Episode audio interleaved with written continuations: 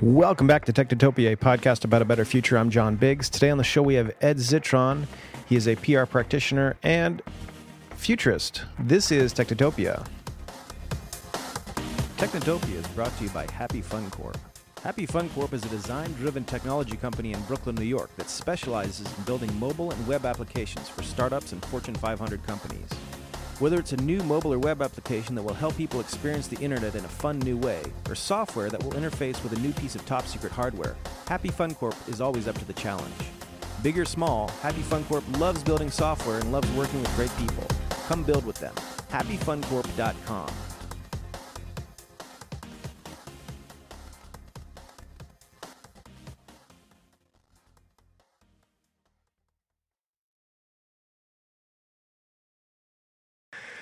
Welcome back to Technotopia, a podcast about a better future. I'm John Biggs. Today on the show we have Ed Zitron. He's the CEO of EZPR. Welcome, Ed. You just woke up, so are you are you going to be uh, are you going to be able to do this? I'll be fine. I actually woke up at 6:30 a.m. to like a voicemail. Yeah. And I, I think I just saw it, and with just such disgust that someone calling me on the telephone, I just woke up immediately, just in in more rage than usual. Usually I'm a simmering eight out of ten angry. This got me up to a, a solid nine, so I made some chorizo and eggs.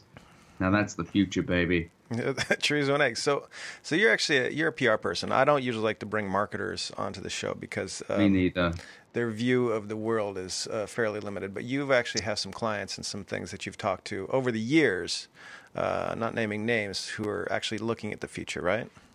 Yeah, a few of them, and on and on and off, and I've worked with big companies, small companies, but I've also worked through the kind of gamut of Indiegogo stuff. So Mm-hmm. I've seen the different perspectives one might have on the future because I think there are a few. uh, You notice that the term futurist is happening a lot less these days. Okay. That used to, around like 2008 when I got to America, everyone was a bloody futurist.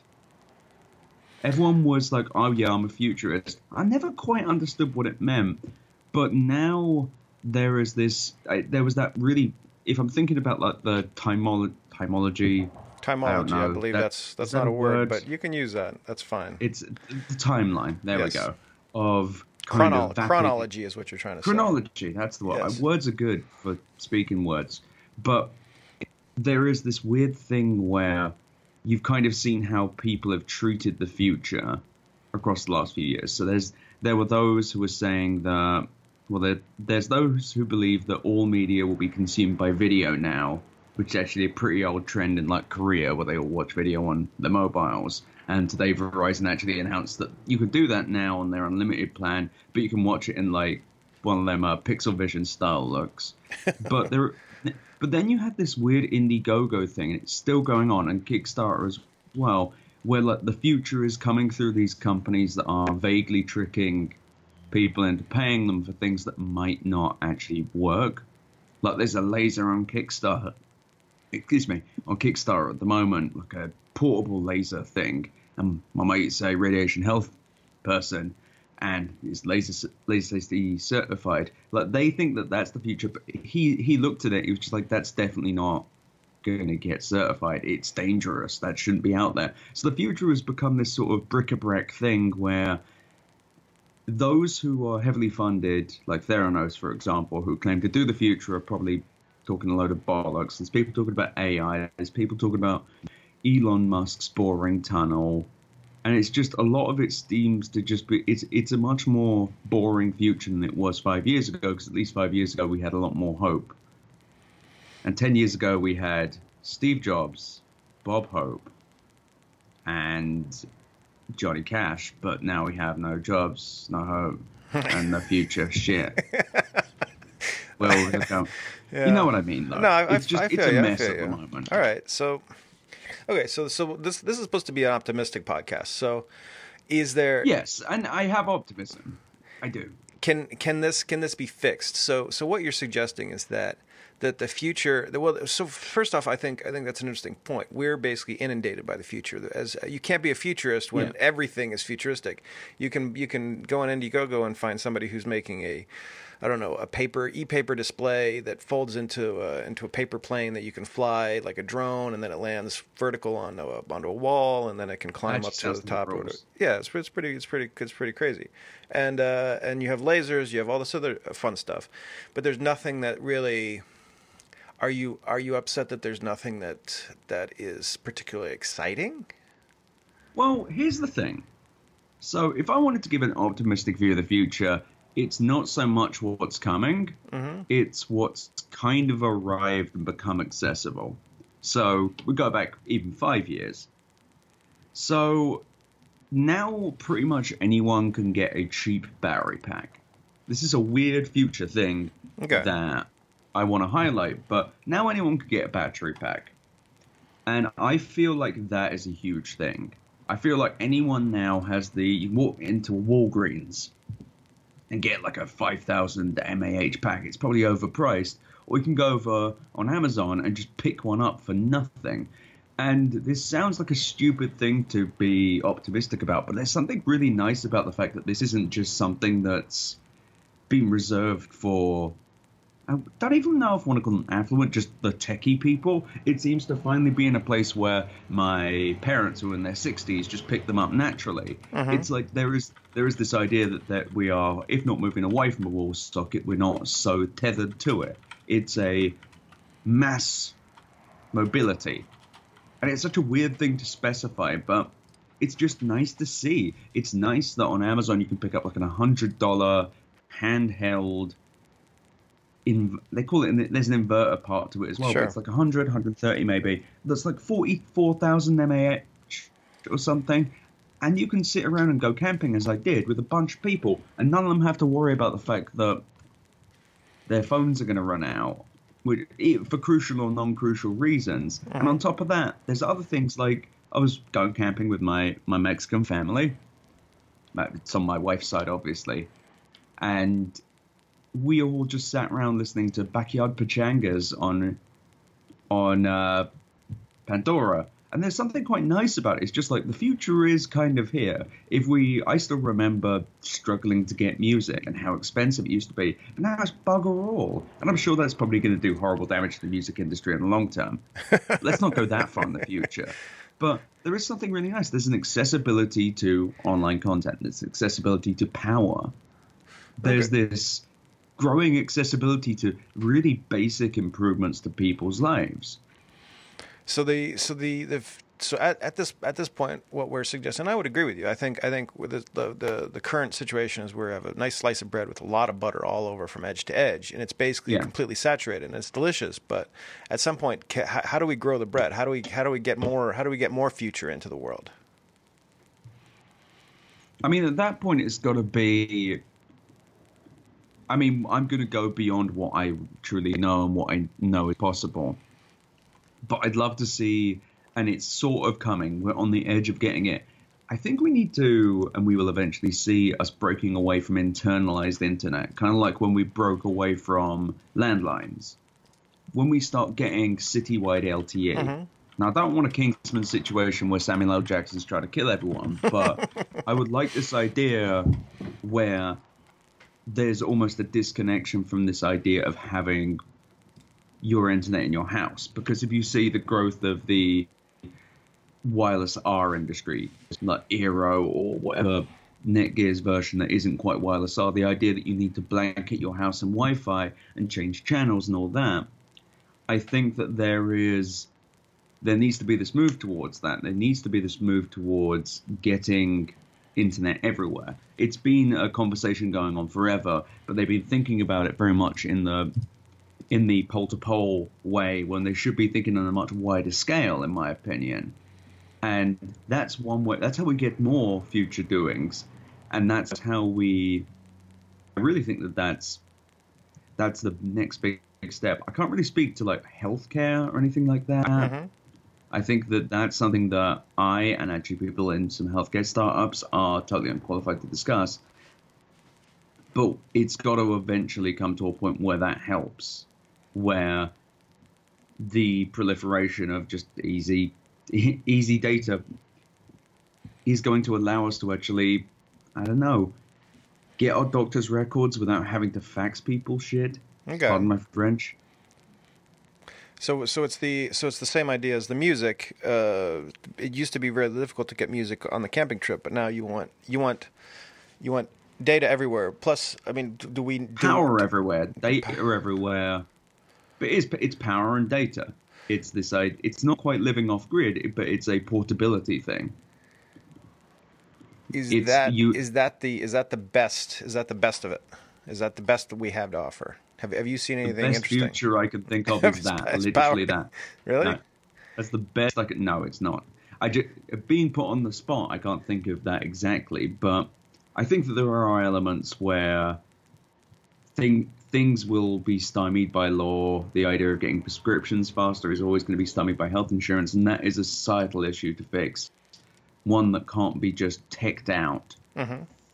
I, I, I don't know well, when you talk about, well, let me ask you a question. When you talk about more future, what are you really thinking? Are you thinking improvements to society or just cool things? Well, I, I see exactly. So I, I, think I think what you're suggesting is is these are implicitly improvements to society. The idea of power everywhere, the idea of uh, music everywhere, the idea of tech everywhere. Uh, it, it's again, it's the it's the butter analogy. Instead of having a pat of butter in the middle of bread, it's spread out to the to the very edges and slowly but surely we need to we need to find more bread right so we have to figure out yeah. um, we have to figure out more places to put this technology and to improve improve lives i don't think I don't think I don't think the future is in in this specific case. I don't think the future is is making us more comfortable. I think it's making everybody more comfortable. So how do what what are some of the technologies that we can expect to see to do that? And I would agree. Yeah, power mm, everywhere. Yeah. Power everywhere works as well.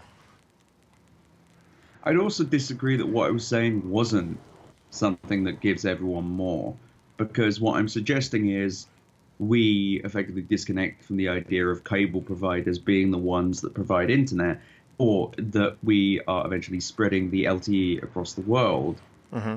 or, or whatever next version of LTE is, and the idea of accessible battery power, for example, that's to normal people.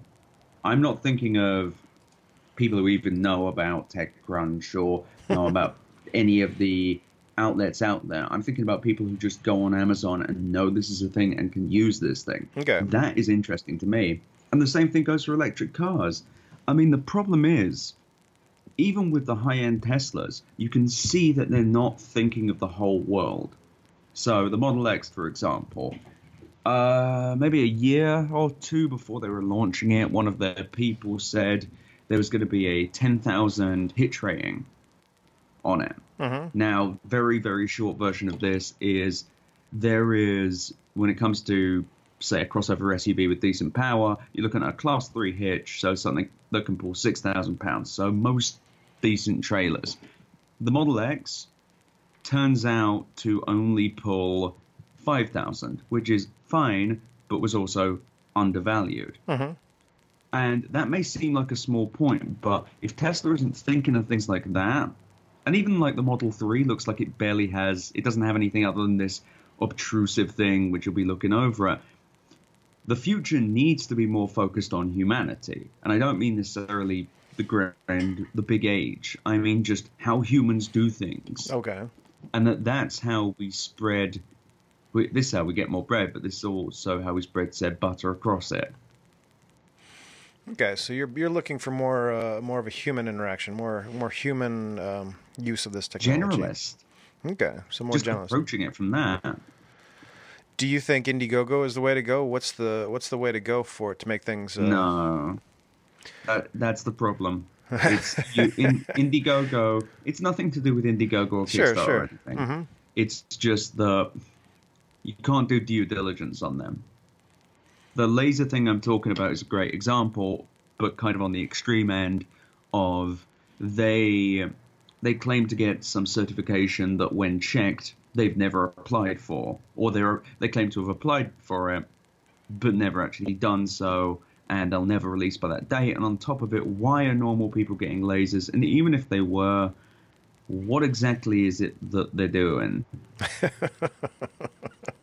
All right. Like, what, what, what is it- What is, what is like, this laser for? to, Is this is this for like uh, is this for? It's like uh, to burn shapes and stuff. It's like a Cricut. so it's a so it's a it's a powerful laser. You don't nobody needs a powerful laser, but they do need they do need power. Well, they- yes, and that's the thing. Like maybe Indiegogo is a way that you'll see,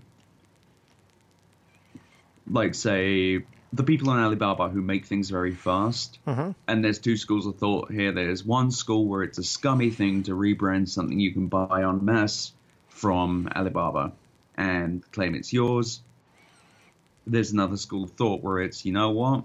Maybe that's a way of bringing Asia's manufacturing ability to America and to more people at a more affordable price. Bringing down the price on these essentials, or non essentials in the case of like the table with a tablet in it. But that's how we're going to see some of that done. When it comes on the larger scale, it's going to take these big manufacturers, like Volvo is claiming they're going to go fully electric by someday. I'll believe it when I see it. But it, it will take companies like that moving into generalist cars and sticking with them. Not the Chevy Bolt. I mean an electric Camry. Mm-hmm. I mean an ele- electric Civic. That will change society. That will be when you start seeing infrastructurally the future happening because the infrastructure has to have a reason to exist, hence how many gas stations we have. So take a step beyond that. When we start having electricity stations, it will mean that we have reached the critical mass at which that will be profitable enough. And there will be a new kind of business person, a business boss. And I feel like that is where that's one way we could go. There's a lot of different directions, obviously. All right, super. So where should uh, where should people go to find out more about uh, what you're doing? Well, what I'm doing is public relations to tech companies. Ironically, I'm I'm I'm in the near future because I do very cautious PR, but it's just at Ed Zitron on the Twitter. All right, perfect. All right, Ed, thank you for joining us on this. This is actually interesting stuff because I wanted to. This I think I think this whole. Uh, a lot of people are talking about space cars and flying flying rockets and all sort of crazy stuff, and, and to say that, that the future is basically just basic good things is uh, is pretty is pretty wild as well. Well, my closing point will be that is the kind of future we still need thinking towards. We can't mire ourselves only in that which may which may be incremental improvements. But we need people to dream, we need people to think how can we do more? If Hyperloop happens, it will change so much. We need high speed transit. We need these things to advance society. We need faster things always. But I do believe that there is a futurist. Oh, I used it. I believe there's a futurist perspective which is missing this idea of what can we do to advance society bit by bit by bit. Okay, very cool. So Ed, thank you for joining us. My pleasure. This has been Technotopia. I'm John Biggs. We will see you next week.